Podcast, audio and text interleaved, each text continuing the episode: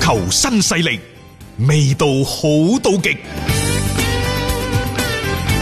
喺講翻國家隊嘅情況呢，就琴日佢哋晒出咗一張全家福喎，啊啊，C 位係李傑，啊後就話邊要嗰個艾基臣呃四萬咁厚啊嘛啊就話要走啦， 啊都影張相啊嗯留紀一念年，下啦，咁樣嚇。而家喺迪拜其實幾尷尬嘅，第一即係你睇再喺迪拜咁踎踎落去一啲都冇，係啊，又要浪費好多好多嘅費用，嗯最關鍵係揾唔到一個熱身賽嘅對手，因為其他嗰度陸陸續續翻晒嚟啦，嗯嗯上港啊、重慶啊、恒大啊等等，全部都撤晒。嗯我都奇怪啦，所有俱樂部都可以揾窿揾罅揾路數，分分鐘撤去。我都覺得係只。係留低我哋大國家隊喺度，我喺度心諗，真嘅陳戌源主席啲能量真係咁差咩吓？誒唔知 啊，而且當中亦都涉及到一啲係各自俱樂部啲球員嚟㗎，點解唔可以搭單一齊翻嚟呢？ 即係喺呢啲咁情況之下，係咪規定一定要國家隊一批人翻，啊俱樂部一批人翻呢？以前呢，即係喺往年就隊隊波都中意去迪拜嘅。啊，啊，除咗呢，即係話有一個相對封閉嘅環境之外呢，嗰度即係天氣啊，嗯誒、又或者啲氛圍啊等等咧，都都好適合中國隊，又或者中超啲俱樂部拉練，因為去到嗰度都係土 豪，而中國隊又唔爭錢嘅，啊各俱樂部都唔爭錢，咪去晒咯。今年情況唔同啦，嗯而家調翻轉頭，我哋國內係最安全嘅。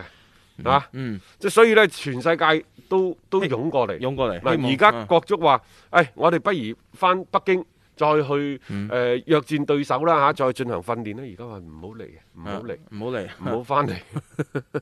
因為好好嚴格嘅管控。呢呢個嗱呢個真係唔係唔係講笑㗎嚇，有啲有啲嘢咧，你唔好因為你係國家隊咁又要係特別的對待。我覺得所有都一視同仁嘅，反正喺目前嘅一個防控嘅疫情嘅大前提底下，所有嘅呢啲從境外入境嘅人士咧，都要接受嚴格係啊嘅一個監察嘅。話呢，而家中國足球協會呢，就同廣東同埋海南嘅相關部門進進行呢緊急嘅磋商。嗯，並且呢，就了解兩地嘅入境政策。咁啊足協希望球隊入境之後呢，可以繼續訓練一隊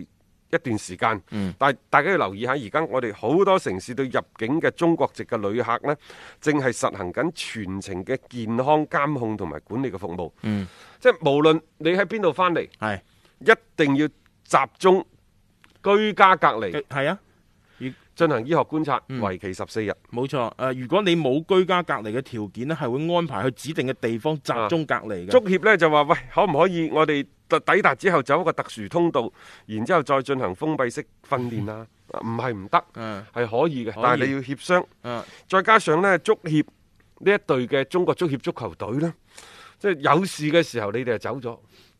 而家好咗就翻嚟，即係有時啲行為啊，嗯唔係話黑人憎嚇，其實亦都可以理解，因為佢有一個相對平平即係平穩嘅、嗯安全嘅環境去訓練係啱嘅。嗯啊，所以同埋而家賽程之前一直都未正式落實，即係呢樣嘢幫佢講翻句説話先，因為之前冇話三月份嗰啲係誒確定推嗯啊遲。仲有呢，，就話最最好笑嘅呢，有球迷留言話：，誒、你哋而家真係咁刻苦訓 練，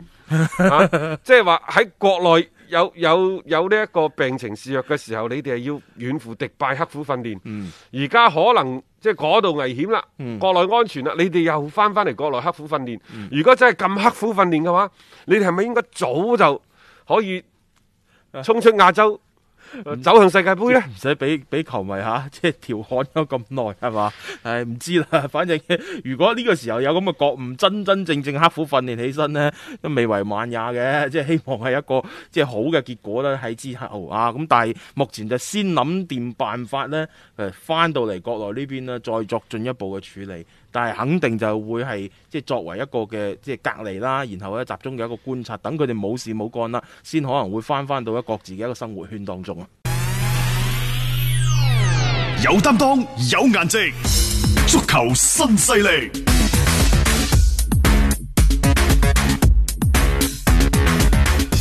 去到咧歐洲足球部分，嗱而家各國嘅聯賽都停晒啦。嗯，其實我哋之前都停嘅，但係大家喺過年前後嗰段時間嘅停，啊係咪好多嘅誒、嗯呃我哋嘅同胞們都可以攞翻人工先，啊，係係咪啊，係啊啊，足額㗎各位。係咁當然可能有啲呢都有少少嘅折扣，嗯啊但係一定係老闆們就同啲員工大家商量共度時間，喺某些行業嗰度可能會出現呢啲，但係你都有錢啦，係咪？有好多好多個行業，老闆們係即係犧牲咗巨大嘅利益，就算喺咁艱難嘅情況之下，都保證你足額開人工。即係先保障咗員工嘅，係啊，嗯誒而家去到歐洲嘅情況係點呢？嗱，逐漸嚟啦。首先呢，就法國嘅里昂，嗯嘿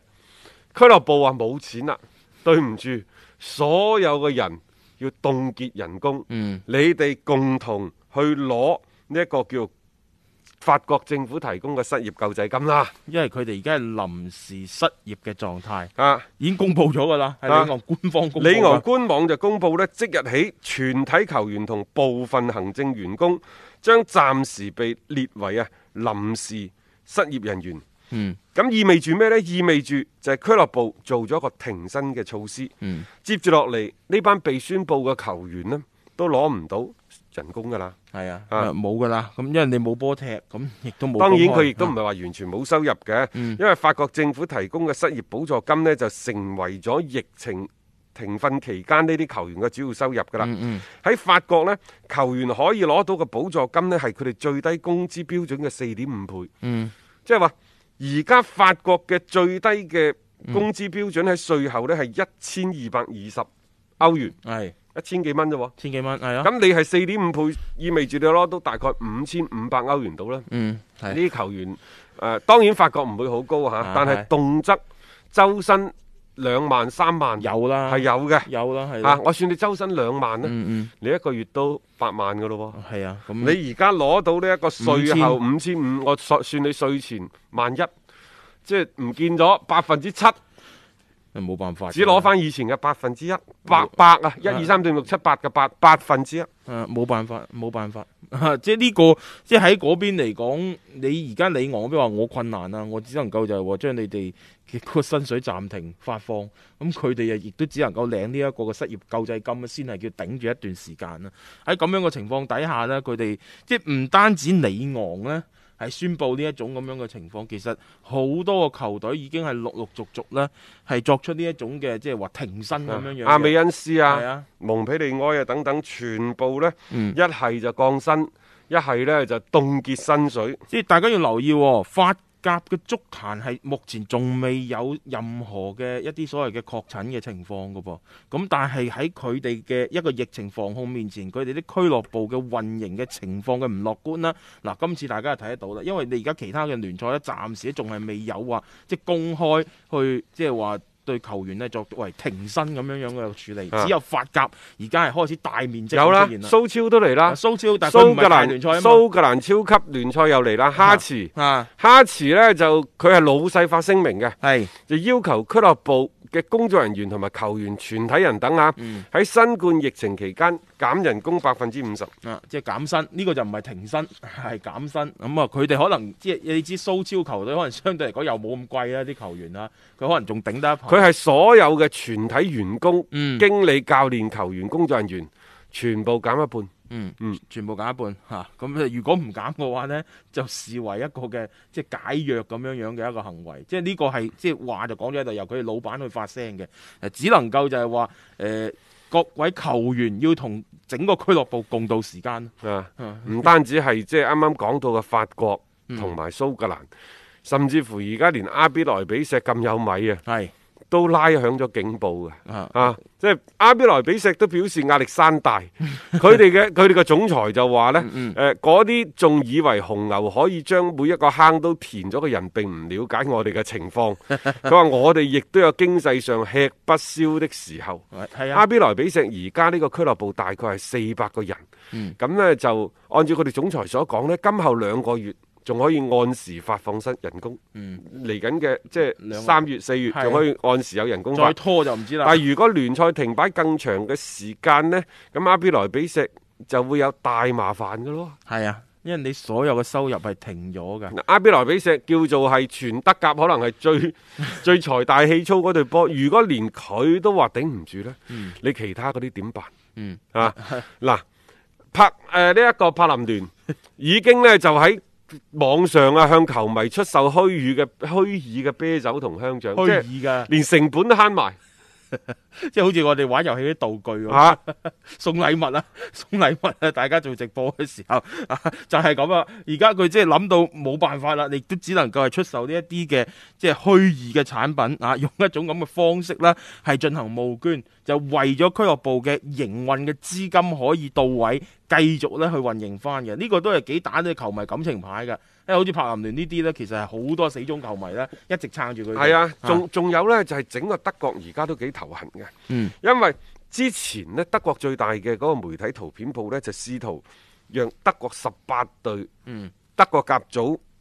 嘅球隊嘅隊長嗯就對自願降薪發表意見，但係有十七隊波嘅隊長都選擇咗迴避，只有紐亞。嗯，紐亞唔單止係拜仁嘅隊長，仲係國家隊嘅隊長，佢呢佢真係一定要發聲嘅。係嚇嗯，啊佢呢就希望呢，就係每一個足球運動員都要思考點樣可以係最好嘅狀況去迎接而家嘅疫情。嗯啊，當然啦，其他嘅俱樂部都陸陸續續開始內部嘅討論，但係僅限於球隊內部嘅討論，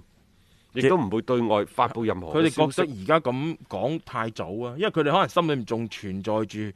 其實德甲可能好快會開翻咁樣樣嘅一個諗法，因為只要聯賽係重新開翻嘅話呢，所有嘅嘢呢係可以行翻上正軌，咁佢哋嘅呢個短期內嘅危機呢，亦都可能得到解決，所以佢哋唔想咁快去發呢個聲，亦都唔想咁快開呢個頭。嗱，其實呢，喺歐洲嚟講，好多嘅俱樂部佢哋嘅收入少，即百分之五十，多嘅可能百分之七八十，全部攞嚟支付球員嘅人工嘅。嗯咁如果呢班球員呢班大帝們願意減薪的話呢，其實好多俱樂部喺面對疫情之前，佢哋生存落去嘅機會係大好多。係喺呢一段時間有一個好奇葩嘅現象，就係、所有嘅大俱樂部啲球員